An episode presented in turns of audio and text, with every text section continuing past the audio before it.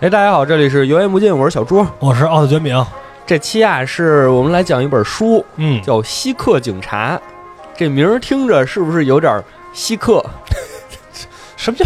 这是一形容词了，是吗？已经锡克呀，人家来拜访你，锡克呀，那个地下城与勇士啊、哦，路过那锡克，这是一锡克呀。嗯嗯，这锡克警察不是啊，其实不是，是哪两个字呢？锡是那个金属的锡，嗯，然后克就是千克，公斤的那个克，哎。这其实我们之前聊过啊，我们之前去年做过一期节目叫《阿新正传》，就是《阿甘正传》的印度版、印度翻拍版、嗯。然后我们其实展开讲了这个锡克族、锡克教是怎么回事儿。嗯，这期呢，我们那部分就不展开了。哎，我们主要说说这个《锡克警察》这本书里的内容。当然啊，我这说之前啊，咱们正经说之前就得感谢一下，因为这本书是北京大学出版社。这个编辑也是我的师姐，嗯啊，赠送我的哦，是赠送给你的，对，所以今天咱们就好好聊这个锡克警察的事儿。他、嗯、讲的是什么呢？讲的就是十九世纪开始，这个全世界不是开始更紧密的互相贸易吗？哎，你这个说的很正面啊啊啊，很正面，就从这个殖民主义到更紧密的互相贸易，更更殖民主义啊，更殖民主义啊。这段时间呀、啊。就很多，包括咱们，嗯，就很多中国人、印度人就开始向欧美移民。这个华工，对，包括这个西进运动，嗯，但这个铁路很多都是华工，对，昭昭天命花的都是我们华工的心血，嗯，这个锡克人啊，就是印度的一部分，他在印度的西北边叫旁遮普地区，哎。这部分人，他们也有很多人就参与到了这个进程当中。呃，他应该是不是更接近孟加拉那一部分？哎，不是孟加拉，西北应该是巴基斯坦那部分。对啊，熟悉一下印度地理得。对，因为那个是中亚进入印度的门户，嗯，所以经常被各个势力争夺，比如什么穆斯林，嗯，比如后面这个英国也在这儿发动了战争，嗯。所以这个地方就是印度的兵家必争之地，印度荆州。对，嗯，然后这个锡克人啊，他们也非常能打，给英国人留下了不可磨灭的印象。呃，他们的一个标准形象就是这个包头，嗯，留着两撇小胡子，哎哎，腰上还得别着这个短刀，嗯。所以英国人当时说：“你们真是战斗民族啊！你们是战斗民族，战斗民族，这是不如还帮哥打。”这是这个词儿应该说首次出现。哦，首次出现是这儿，就是说你们是战斗民族。嗯，咱们现在说战斗民族一般是形容这个毛子啊，但是一般其实咱们正常理解啊，啊，战斗民族其实是有两面性。嗯，一种说的是这个民族啊好战且善战，嗯，还有一种说的是这个民族啊善战或者是只好战。哦，哎，这还不一样。锡克教这种锡克人属于第一种，嗯，又好战又善战。好战我不是很确定，反正肯定是善战。哎、然后毛子呢是好战，但不是很善战，也也不是很确定、啊。像咱们的这个越南朋友啊，是不好战，但是很善战。我不好评价，你不好评价，不好评价。反正那个期间呢，就是很多人都选择去、嗯、呃美洲移民，有有主动和被动的双重因素吧，也有。呃，这本书的前言里也说这个问题了，嗯，就是我们现在提啊，可能很多人认为大部分是被动的，哎，但其实也不完全是，就也有很多人确实是主动去的，嗯，为什么？有几点原因啊。第一点就是当时确实交通更发达了，比如说铁路的修建，嗯，跨洋轮船的出现，就让大家能更方便的去其他地方移民了。啊，或者说，其实就是，呃，你可以远赴这个欧美务工的这个，在路上死的几率变小了，你可以这么理解，你能全心全意的去打工去，没错啊、嗯。第二点就是，他们确实正好也需要大量的劳动力，嗯，比如说美国西进运动，这刚才都说了，然后欧洲的殖民扩张，嗯，哎，第三点就是。他们为什么需要大量劳动力？嗯，因为他们废除了奴隶制。哦，没没有没有更便宜的黑奴了。嗯，这就给印度和咱们中国的契约工人还有合同工人在全球就业打开了新的大门。嗯，对，这是我们从正面的角度说，确实有很多人当时是主动的去参与到这个移民的进程当中啊，就其实是呃也是针对性的招募，对啊，比如说就是可能在印度呢，主要是呃招一些可能锡克族的，是去做这个呃某些这种方面的工作。啊，没错，嗯啊，这就涉及到一个很有意思的事儿了，我们叫地理黄，嗯，就是说，哎，干某个行业的人都是从一个地方来的，哎，这个得控制尺度啊，说过了就是地图炮，哎，这这必须得控制尺度，但是呢，呃，嗯、你说它是刻板印象吧，它有时候还真不是。其实咱们这这个说的是，不是说这个地儿的人就怎么怎么样，嗯，而是这个地儿的人，他其实是他们做这个活得反过来说，就干这个行业，大部分都是这个地儿的人，哎、对啊，而且做这个，而且为什么咱们这么，其实做这个地儿的人做这个活，他是有有口碑的啊，是他其实是做得好。啊，他才是这个地儿的人，很多都去从事这个，有传承的。哎，说一下当时的这个情况啊，嗯，比如说咱们中国的移民在马来西亚槟城的鸦片农场，就是槟城，这是木字旁那个啊啊，全都是广东人种的啊，也正常。对，然后挖的这个锡矿都是福建人挖的，嗯，哎，然后你再说现在。刚才前面咱俩对了一下，哎，我知道的就是说学校那个打印店呀，嗯，很多都是湖南人当老板。哎呦，这个挺抽象的啊！打印店都是湖南人，这确实挺抽象，而且是湖南新化人。哦，哎，说说为什么？因为他们当时那个地方可能之前打印机有这个可能，就是说他们之前就是干这个这个打印这个业务还没有的。对，这个业务还没有普及，就刚出现的时候，可能当时他们就那儿负责很多这样类似的工作，嗯、所以他们对打印机就特别熟悉。嗯，所以他们后来就走到全国各地去，在高校这儿开这个复印店。哦、祖传的打印先人，那应该没有。你说什么啪就不是？但你不觉得吗？就是可能再往前倒一段时间，比如说十年，嗯、我们确实对打印机这东西还挺陌生的，因为家里确实没有，嗯，你只能出去打印。所以可能他们确实那时候有这个手艺，大家也比较信任他。嗯，所以很多学校打印店都是湖南新化人。哦，那你还挺具体的。嗯，刚才咱也说嘛，就是包括装修的、干装修、干工程的，很多都是安徽人。嗯，还有是江苏人、盐城的。对，这些就就是嗯，其实你感觉好像这部分人应该也是跟家传什么的可能也有关系，有关系，对吧？因为你不太可能说这东西还分什么地域优势。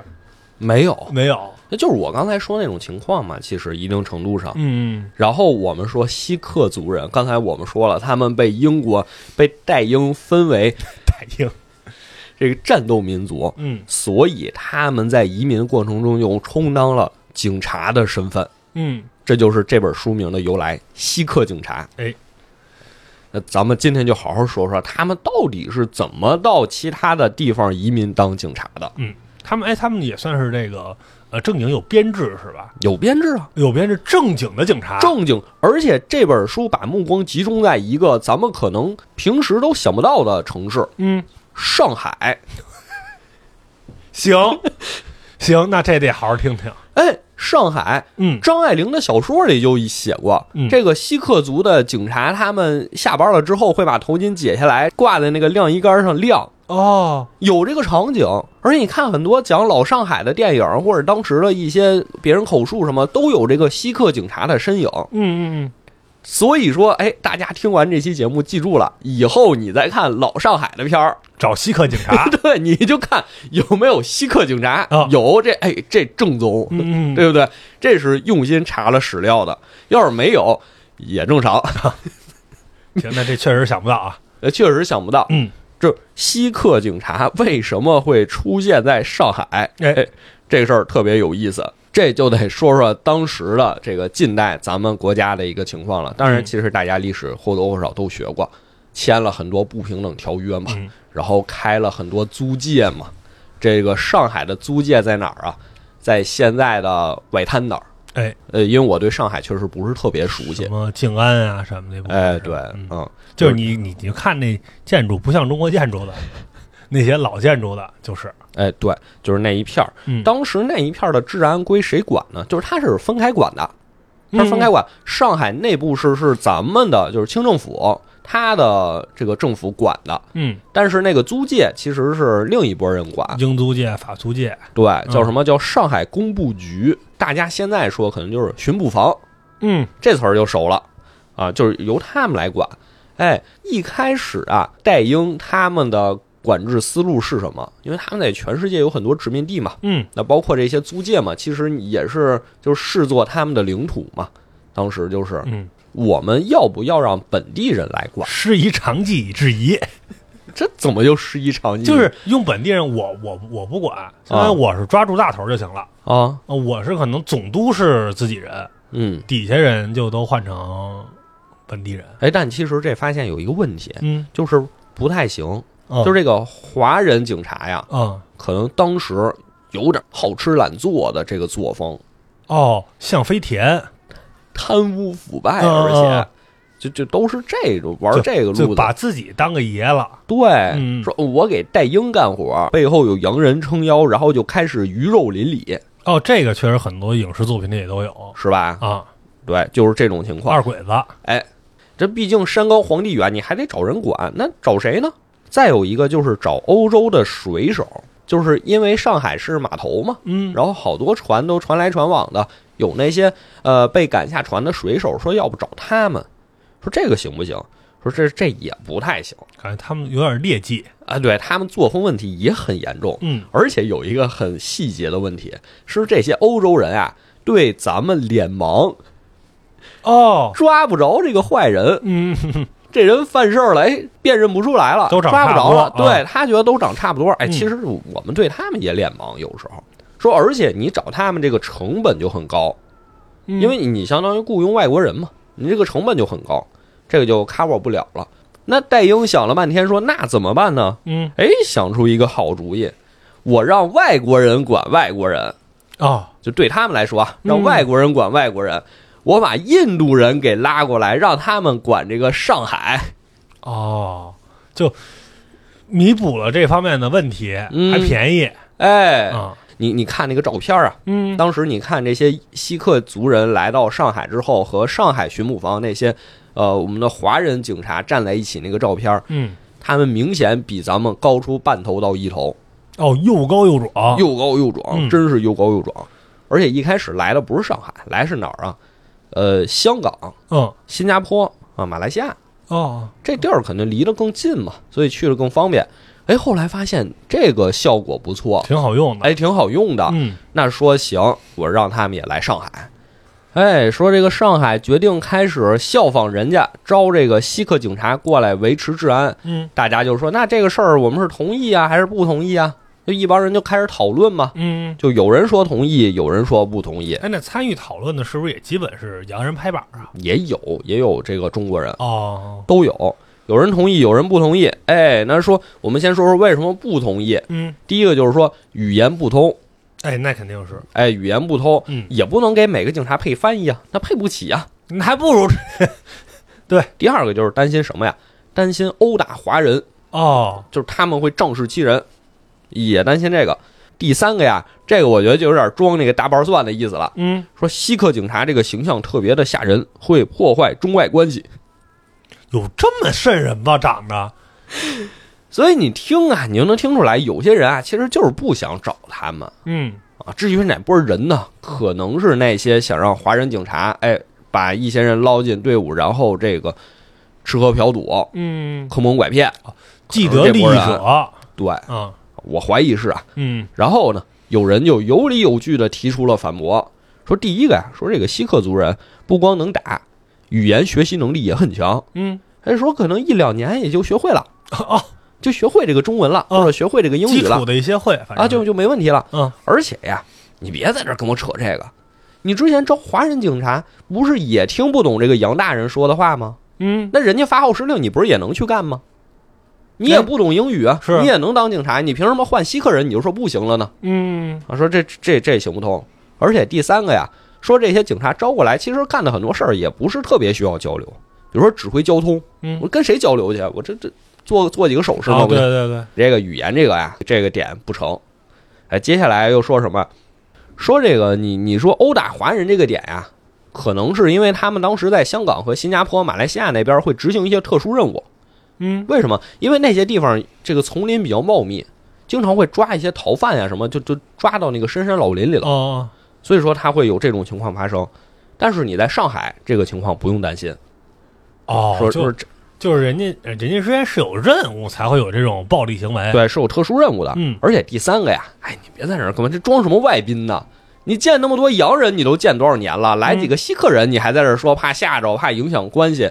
其实大家都已经见怪不怪了，所以你你这几条啊，一个都不成。嗯，哎，但是呢，这这反正啊，来回来回拉扯了很多次，嗯，最终还是没拍板儿。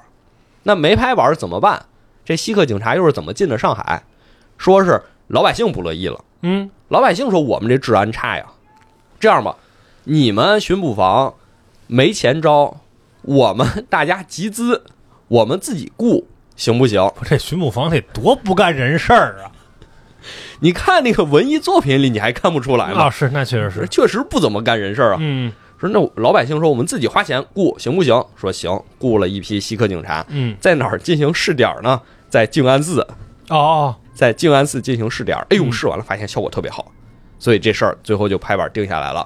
把西客人哎从印度让他们来上海当警察啊，引进一些，对，嗯，这个就是呃西客警察来上海的前因后果。哎，那他们其实要是来，就是咱们说他出海这种工作，嗯，那是不是其实相对于他留在印度当时就是也是殖民地嘛，呃来说其实要舒服一些。当然了，当然了，嗯，西客族人出来工作和咱们很常见的一个理由是如出一辙的，嗯。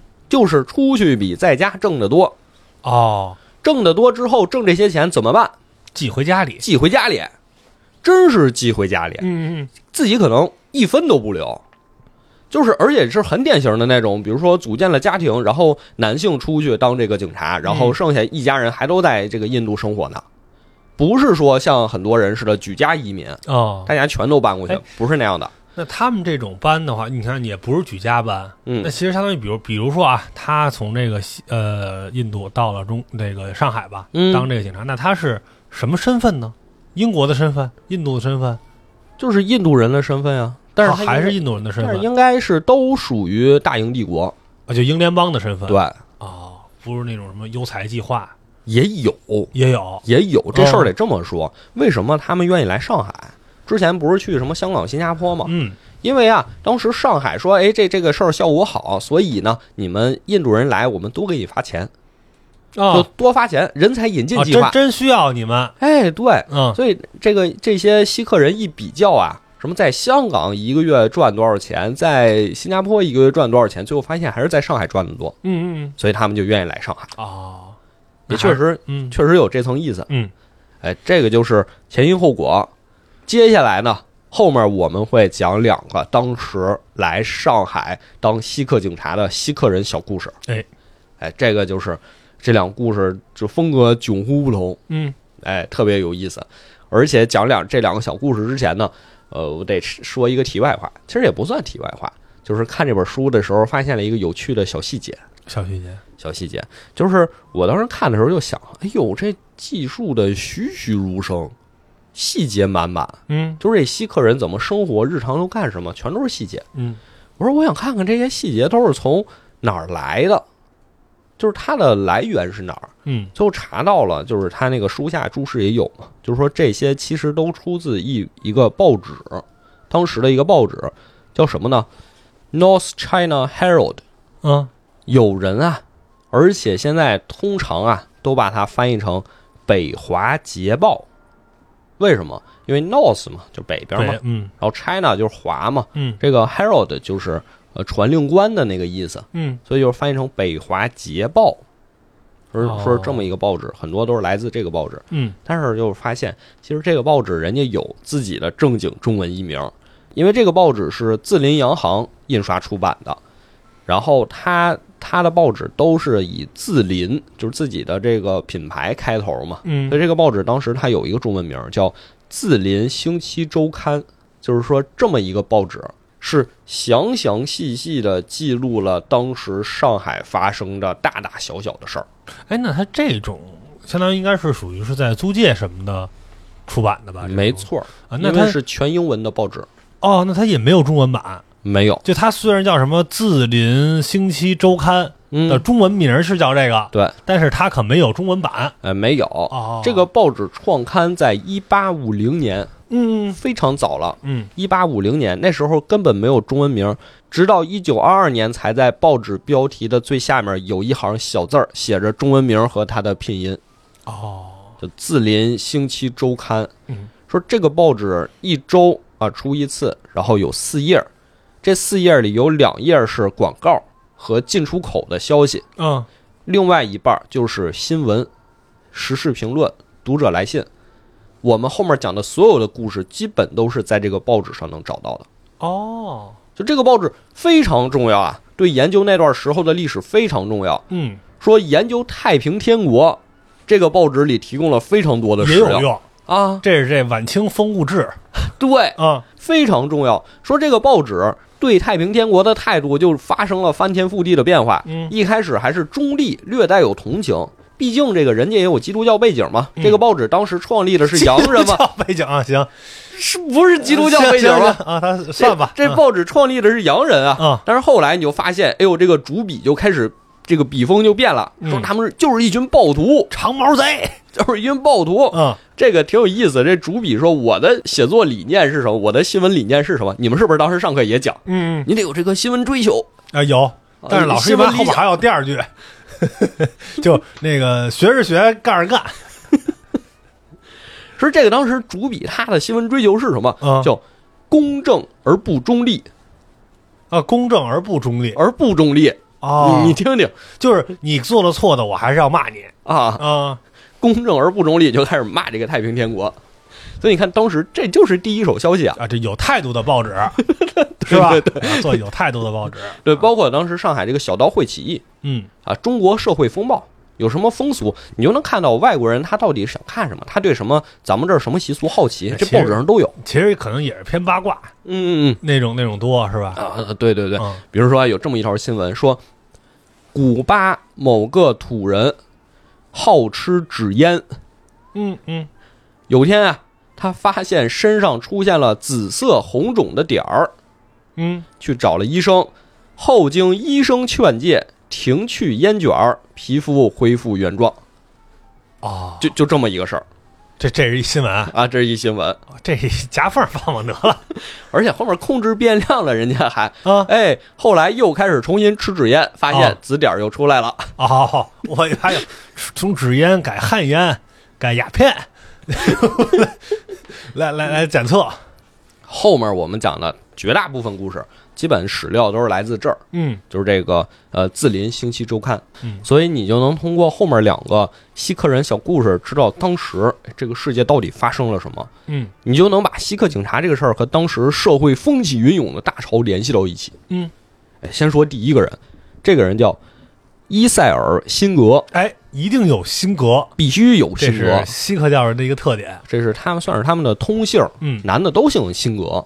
这个伊塞尔辛格，这哥们儿呢，呃，大家推断了一下他的出身，嗯，说他可能是当时的一个农民，哦，有锡克农民，锡克农民，嗯，他的祖上应该是打过仗的，但是因为当时打仗打输了嘛，没打过英国人，嗯，所以被贬为做农民。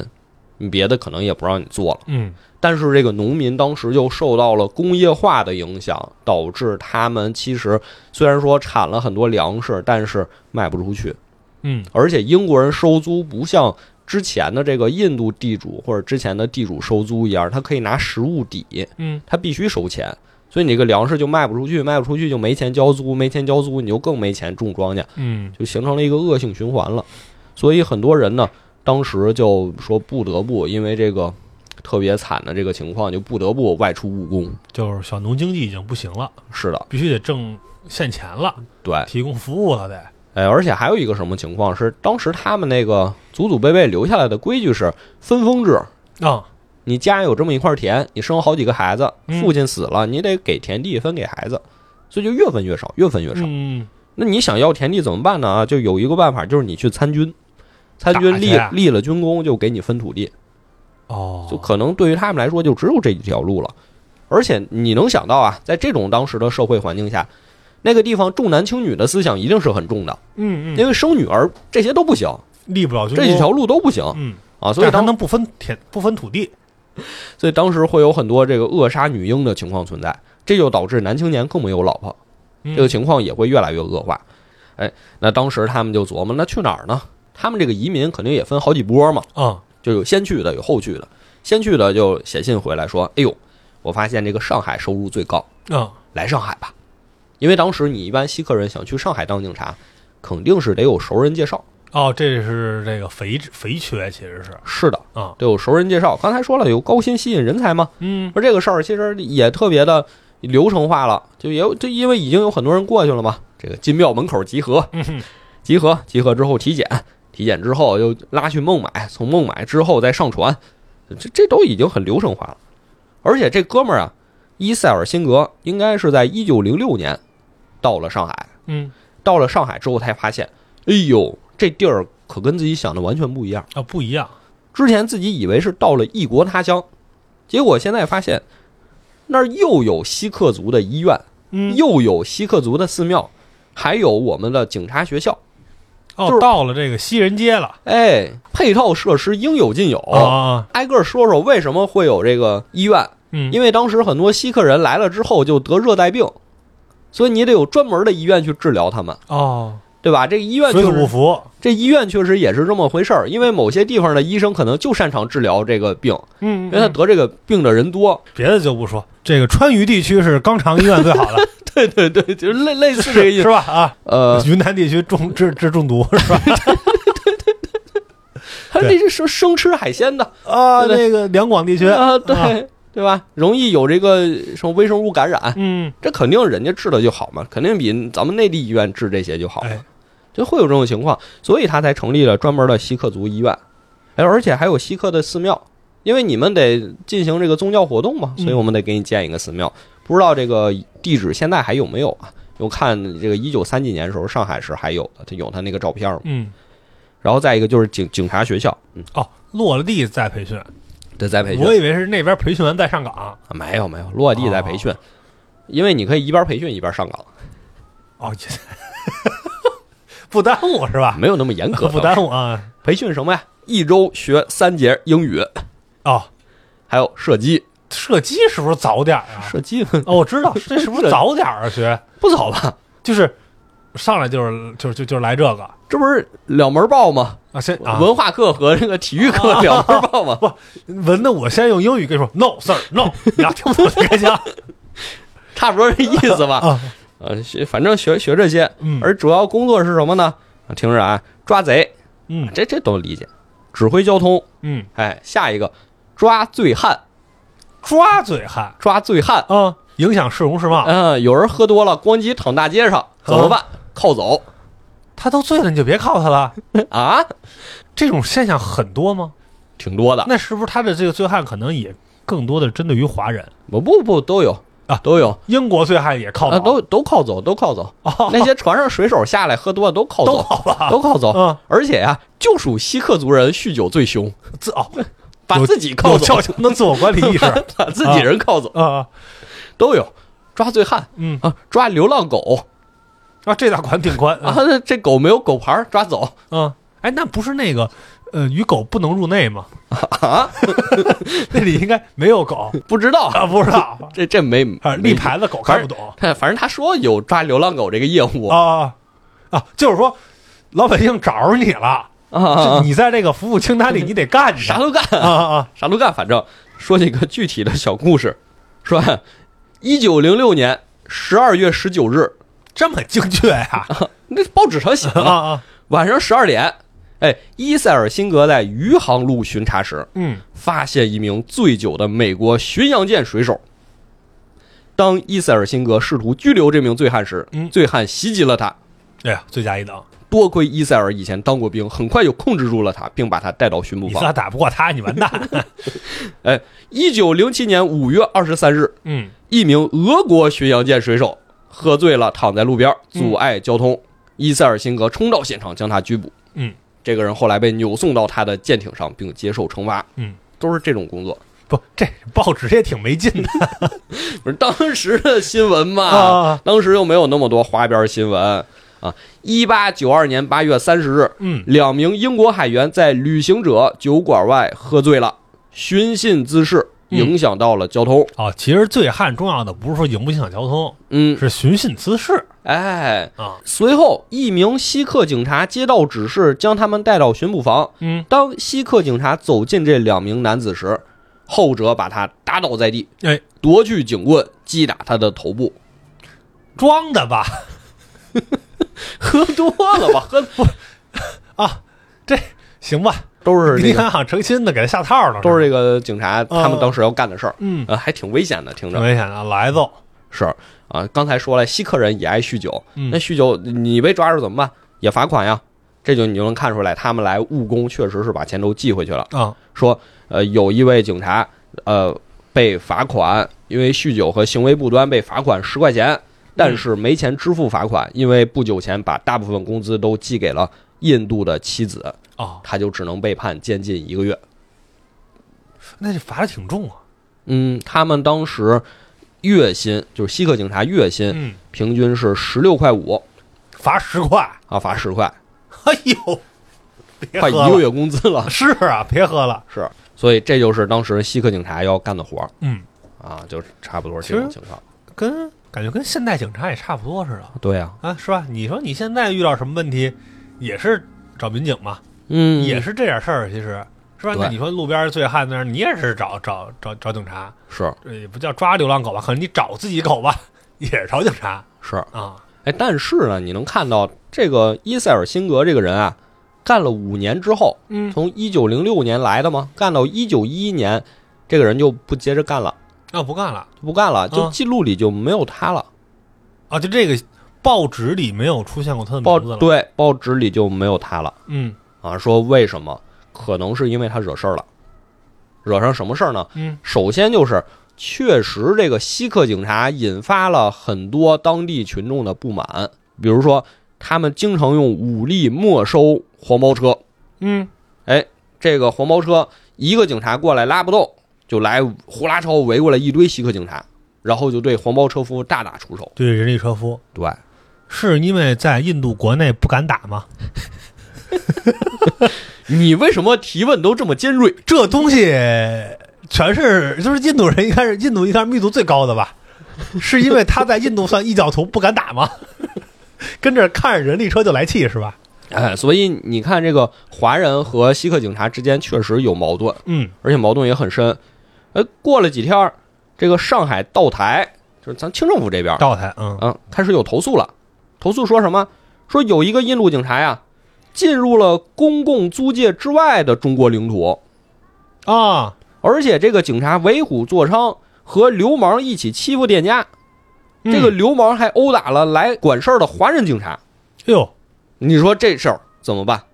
这不都打到市长热线了吗？啊，对啊，那得管呀。哎，所以上海道台要求上海工部局调查这一事件，嗯，对这个印度警察严惩不贷。哎，然后上海工部局这边一调查发现啊，这个警察就是刚才说的伊塞尔辛格。哎呀，行，就是他。嗯，哎，但是伊塞尔辛格自己辩解说，我就没干过这事儿。嗯，我没干过这事儿。说那天呀、啊，我是有一个中国男子，他报警了，他说他的房子里有很多流浪汉，我跟他过去一看，发现根本没有这事儿。嗯，我就回来了。反正这是他的说法，嗯，当然具体啊，现在毕竟过去一百多年，现在这个说法具体是什么？这件事具体是什么？只是历史长河中非常微小的一件事儿，没有人太微不足道了，没有人真的知道当时发生了什么，到底有没有去和这个流氓一起骚扰这个店家，根本无从得知。嗯，但是这件事儿至少在当时，在警局里，他这个人就挂了号了。就是恶劣分子伊塞尔辛格，嗯，所以他第二次犯事儿是什么呀？是他开始闹罢工啊！他怎么什么都干呀？不是，而且一会儿是左翼，一会儿是右翼啊！这个人怎么？他开始闹罢工啊！这锡克警察罢工也是常事儿。之前啊，这个上海警察局的总督察实地探查这个锡克警察的营房，嗯，发现里面，哎呦，那脏乱差呀！男生宿舍、啊、大家都知道、嗯、脏乱差呀，哎呀，还有拿瓶子装尿的，什么都有。冬天不愿意出门嘛，哦，那你的你那是你看那宿舍门口摆着一堆一点五升的那个大大瓶子，大瓶子里面都黄澄澄的，上面都贴着名字，是吧？我都惊了，啊、多懒呢！但不是你们当时有那么冷吗？反正有人那么干，有人那么干，啊、而且都是体育系的这么干啊啊啊！行。哎，然后之后这西克警察又开始罢工了，因为说查完他们宿舍不合格嘛，要罚款。他们说凭什么又罚款啊？不行，不能罚款，就开始罢工。那你说这个动不动老罚款这事儿啊，是不是也跟他们家工资高有关系啊？是吗？就是这个管事儿的，其实就就想多罚点，多罚点，找事儿卡你们。他怎么不知道？因为真真你说你喝个酒这种逮着了。罚那么多钱确实有点太多了，嗯嗯，是吧？你感觉你其他那些水手啊什么的这种可能被抓的没有这么严重的后果。而且其实这个伊塞尔辛格罢工也不是因为这事儿，嗯，他这事儿啊更逗，什么呀？就是这本身来上海的锡克族人就不多，里面又分成两个帮派，哦，来自两个不同的地区，这俩地区还经常掐架。他是因为这个事儿才罢工的。哦，他这事儿还罢啊？就说你们怎么对那边那么好啊？嗯、我们这边这个经常受打压，因为这事儿才罢工的。哦，之前都说了挂了号了，现在又因为这种破事儿，就我们根本不管你们是什么这儿来的那儿来的，你们在这个上海人或者说在这个大英帝国眼中都是印度人，嗯，都是锡克人，嗯，他不会给你分那么细的。所以他说你这个就是寻衅滋事，嗯、就就是闹事儿，就把这个伊塞尔辛格抓起来了。开除了，没开除。等他恢复工作的时候，有关他的最后一条记录，嗯，是他也喝得醉醺醺的，躺在道中间阻碍交通，被人带走了。哦，然后就没下文了，就没下文了。哎呦，还是挺让人唏嘘的哈。嗯，就是他其实真的是一个再微不足道的一个小人物了。对，然后但是屡次出现在这个报纸上。对，而你说前面还算是这个正面形正面形象，正面形象、啊、干自己事儿，后边是不干人事儿了。对，这一九一一年之后啊，就没有他的消息了。嗯，说这一般签合同确实也是签五年，就五年之后可能觉得你不行就滚蛋啊，被优化了。哎，被对啊，这一般被优化之后有几条路啊，第一条肯定就是回家嘛，嗯、毕竟也确实攒下了很多钱，也给家里寄了很多钱，嗯，就回家嘛，回家过日子嘛。第二条路呢，就转行做保安。哎，这也是一路吧，是吧？啊，退伍军人做保安，做保安，嗯、对吧？虽然挣的少点，但你能留下，还能接着给家里寄钱，而且没有那么高道德标准，对对，是吧？第三条啊，第三条就有意思了，嗯，接着移民啊，接着移民，把上海当跳板，去加拿大，哦，换地儿了，哎，嗯，说美国挣的更多，兄弟，嗯嗯嗯嗯，去加拿大，去美国。好多人就这么干的，嗯，而且也不一定是去美国、加拿大呀，还有去那个俄国的，还去俄国的，对，比如说先去旅顺，从旅顺再去俄国，哦、也有去那个远东那边的港口嘛、哦，嗯，都有。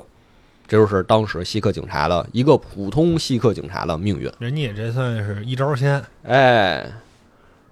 刚才咱们讲的呀，这个是一个普通锡克警察的一生，嗯，也没有一生吧。就是切片，对，切片也有可能他就是医生了，也有可能。对，刚才也说了，很多锡克人只是把这些亚洲的移民点当做一个跳板，那、嗯、他们后面去哪儿了呢？就要去北美，因为有人说：“哎呦，你不知道吧？北美给的比上海还多。啊”美国梦，对、嗯，哎，但是啊，当时美国和加拿大不太鼓励印度移民，就为什么？因为他们觉得。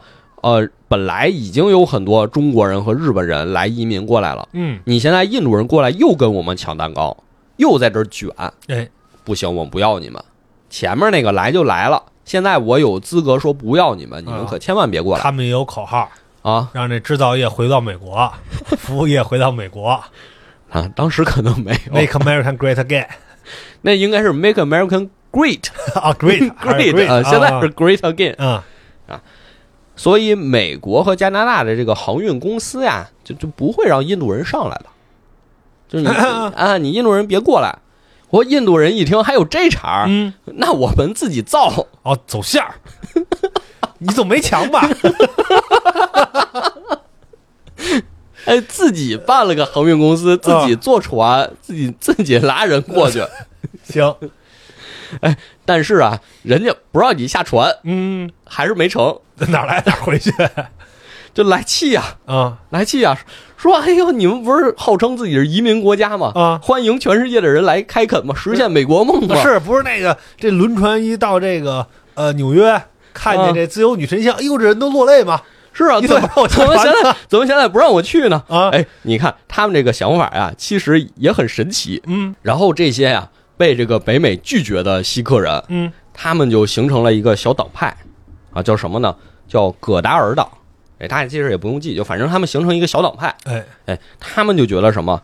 说我们之所以在海外遭受这种虐待和种族歧视，嗯，应该归咎于谁啊？问题在哪儿？是反思啊。对呀、啊，先反思啊，必须得反思啊！我太他妈尖锐了，我操！问题就是印度国内的高压统治啊，都怪大英哎，所以我们要组成政党。先读者对，先写读者，我们要组成一个政党，嗯，唤醒我们印度国内的民族独立，我们要支持民族独立，嗯、我要反抗大英，这就形成了这么一个政党。听着反正有点强行发生联系似的啊，就反思反思到这上面去了，也没想到，对吧？嗯，都是因为你在我们印度这儿搞这些不得人心的东西，我们才要不走啊。嗯嗯，我们要不走，不就没这么多事儿了吗？其实是我们现在一走，人家不要，那肯定都是怪你啊。啊，这是他们的这个逻辑。啊、嗯，我们这个国际声誉受损了。啊、哦、是吧？而且其实锡克教它本身在印度国内也不太那什么，嗯，不太得意二手。那这些人啊，选择在哪儿开展他们的印度独立运动呢？嗯，在哪儿呢？就在上海建立了葛达尔党上海党支部。哦，出也出这个呃杂志啊，《润人日记》那不知道，而且是在汉口嗯建立了根据地。不是，这是要干嘛呀？要反攻回去是怎么着啊？就就是就是他们的诉求就是推翻英国的统治。哎，对，让我们印度获得独立。他是他是要让印度获得独立，还是要让锡克教的这部分人，就旁遮普地区的人获得独立啊？呃，往小了说是旁遮普地区，嗯、往大了说就整个印度嘛。而且他得获得广泛支持，对，广泛支持。而且我们独立了，那没人就欺负，没人欺负我们了。我们就是一股势力了、嗯，我们现在这属于寄人篱下呀。而且当时他想的是，哎、嗯，那边明明也是你英帝国统治的地区，我们也是你英帝国统治地区，凭什么我们去，嗯、我们就就人家不、哦、我们又比人在地一等啊？对，人就不接纳我们，凭什么呀？嗯、他们觉得这这都是你带英的锅，所以他们想，哦、或者说是，其实我们想去，你也不跟我们签下啊？对呀、啊，你没给我们提供，就就你我不能直接跟老板谈啊啊 啊, 啊，是吧？我对对对我来了，我连投简历的机会都没有，是，因为有一些这个招聘的那个 G D 就会有，就不招哪儿的人啊，对对，歧视，这不就是赤裸裸的歧视吗？这歧视根源是什么？都是你大英啊，嗯，都是你大英，所以他们开始现在又反大英，哎，就在上海建立了这个根据地，嗯，然后想要发动革命。但是革命失败了，有点远，反正有点远啊！革命失败了，因为他们本来想借着一战这个机会，嗯，就是全世界已经是一滩浑水了，嗯、对吧？我们也趁机看能不能成功啊！嗯，但是失败了，失败了之后，他们就开始反思啊，啊，又反思，反思。革命运动失败后，葛达尔分子就此开展自我批评，总结经验教训。嗯，他们高度赞扬了俄国布尔什维克革命的成功经验。啊啊啊！大多数葛达尔分子都同意，他们的失败主要归咎于缺乏群众基础。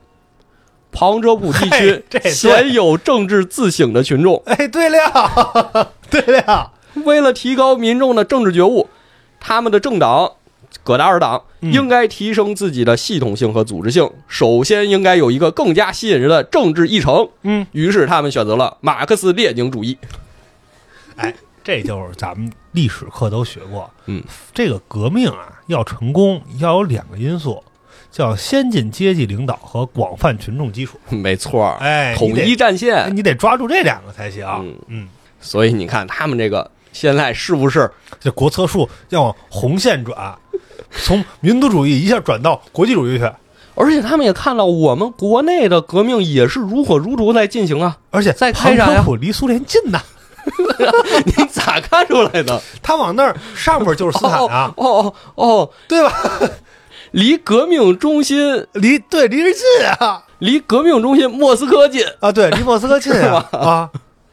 哦，还有这这层意思，那肯定是有啊，肯定是有。就是实在不行，咱们可以往北转移嘛。啊、嗯，好吧，嗯。然后刚才说他们有根据地，也开始印自己小册子嘛，上面就写了。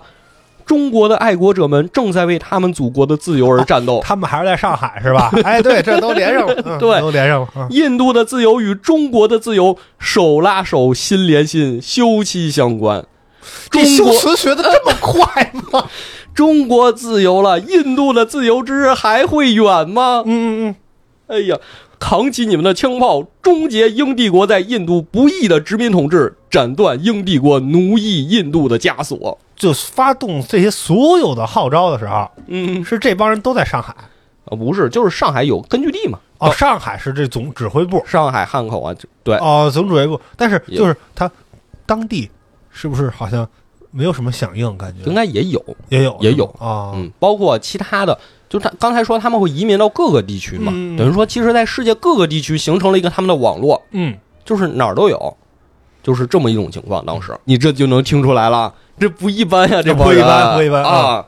当时就发现，哎，上海虽然说他们这个革命热情很高，但你发现其实不是所有锡克人都跟他们一条心，嗯，有人就想当英帝国的狗，因为什么？因为他觉得我只要跟着大英帝国干，我能一直干上去，我自己这个升官发财，嗯，有人就是这么想的，或者我我我有机会去这个。宗主国呀，啊，对，对吧？对，我上英格兰去去去去谋一份职业去呀，没错。嗯，当时上海就有一个人叫一个锡克人叫布达辛格，嗯，又是辛格。这布达这个人就是出了名的站在英国这边的，是把好多印度独立民族独立分子都给抓了哦。所以当时大家想，我们如果这个革命想成功，在上海这个地儿。锄奸，我对我们得杀鸡儆猴。嗯，于是就找了一天，准备好了手枪，准备好了子弹。嗯，再找一位不怕死的义士，找机会把这布达辛格给刺杀了。嗯，当天正好是巡捕房发薪的日子，这个刺客就顺着南京路，拐到了总巡捕房的大门口。哎，正好看见这个布达辛格。这个布达辛格其实应该是一头是吧？嗯，因为他还能去抓这些异议分子嘛。没错，嗯，哎，看见布达辛格掏出手枪，大喊一句：“我来了！”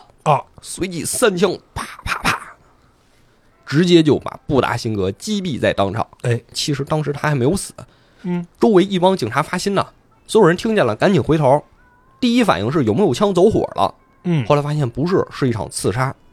于是有人冲过去去救这个头，嗯，被这个头一把抱住了啊！我快不行了，快叫救护车！嗯，晚了，送到医院的途中死了，啊！另外就给这个凶手给刺客给抓起来，但这个刺客已经是抱着必死的决心干这件事了，嗯，后面面临审判的时候，哎呦，正义凛然呀、啊！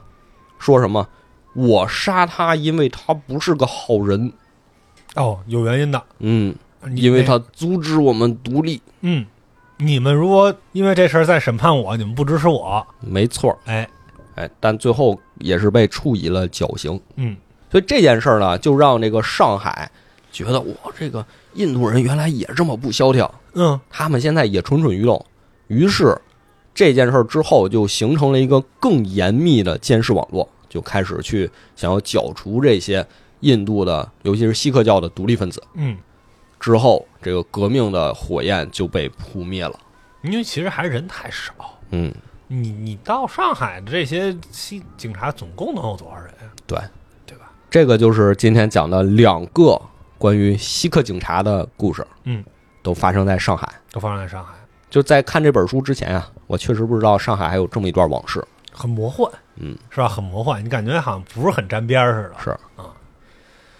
那其实说到这儿就，就就正好也结合一下现在一个新闻吧，嗯，就是呃，咱们刚才说就是锡克教其实在印度其实算异教徒啊，一个是少数派，少数派吧，但是不是已经就打成异教徒了啊？一个是锡克教，一个是这穆斯林。不是吗？就开开杀了，只有印度教才是正统啊、呃！只有印度教正统，这是莫迪干的。嗯，咱就说已经就是开杀了。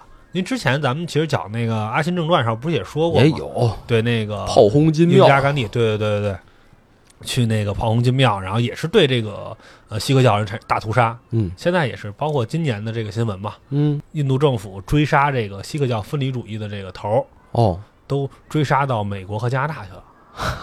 就是，这是跟加拿大杀了一个，就真给杀了。哦，然后呢，让那个 C I A 盯上了，在美国要杀第二个时候没成。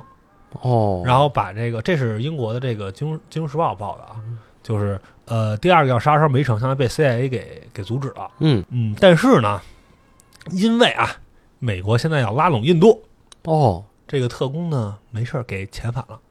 哦，这是《金融时报》报的啊。那。他要拉拢印度，就不应该阻止他呀，人应该让他丢人杀呀。是杀杀的这俩人都是就是已经是拿了美国和加拿大公民的了。哦，就还得保护他们，还得保护自己国的公民。然后就这个、哦、第二个没被杀，这个辛辛辛格吧，咱就说、嗯、还接受这个采访。哦，说了说那个你你你就是你对这个事儿，你有没有什么类似于看法什么的？是他说的就是这个事儿啊，你别问我，类似于你问拜登去。说、嗯、真行啊！对啊，对啊。其实你说所谓的印度搞这些什么啊，所谓的是一个民主国家，嗯，那你说去搞这种屠杀，你你你都敢上上国外杀人，那你在国内能对这些异教徒有好脸色吗？有好脸色不可能，你只能是更甚呀、啊，嗯，更是赶尽杀绝，更甚呀、啊，就已经是到这种程度了。然后你说这，反正美国这你说也是又当婊子又立牌坊。嗯，是吧？这边啊，说是那儿那的，到这印度这儿睁一眼闭一眼，装看不见。对，包括这个书，其实这个序言第一页啊，嗯，上来就写了，这个作者说，一三年的时候到这个中国香港的锡克教寺庙参观，然后发现门口就有一个大照片，嗯，就是那个一九八四年在阿里姆泽那个事件，哦哦，就是炮轰金庙的事件嘛。然后照片上拿红色的字啊，就那种大标语写着，嗯、整个印度制度都有罪。不要忘记一九八四年，嗯，可能是这种宗教为导向啊，这种国家难都难以避免的吧？感觉好像会出现这种对异教徒所谓的这些迫害，嗯。但其实好像锡克教的教义其实是特别 peace， 嗯，咱们上次讲了，对，就是你是一开始他们是呼唤爱与和平，对对对，但是就是因为宗教的这问题就是屠杀，嗯嗯，你说你其实，在自己的这个。国家自己为之奋斗的这个地儿，你都是那个被排挤、被宰。对，而且到了一九四五年，就我们革命胜利了之后，嗯，我们抗日胜利了之后，这个所有的锡克人都从上海回到了自己的家乡。嗯，也不能说回去吧，就是就是都不在上海了，因为你这都是就中国收回来了嘛，对对吧？你你你你别那什么了就，嗯，不再需要他们了啊、嗯，那都全被优化了。那他们之后去哪儿了呢？可能也就是我们前面说的几个途径，嗯，那我们就不得而知了，或者也可能在国内的这种对抗中参战了，嗯，你都很难说嘛。是，这就是锡克警察的故事。嗯，会一般而知全豹，没有想到这么一个小小的点，竟然还和当时这个时代风起云涌的革命大潮联系到了一起。哎，那也是多重思想的这个。碰撞吧，这也是我看完这本书当就看的时候，我当即就决定，我说这这肯定我们能能讲，我们肯定能录一期节目、嗯，因为这个点真的很多人是想不到的。嗯，而且其实这个确实，我最近在看那个《企鹅欧洲史》嘛，嗯，就正好讲到一战后的欧洲，就是左转还是右转这个问题。嗯嗯、呃，其实就包括像墨索里尼的上台什么，其实都跟这些有有关系。对，就跟一战后的这些，包括就是他对于所谓民族，就是民族主义的这种兴起，包括对他的反思，对吧？就是我们为什么会这样？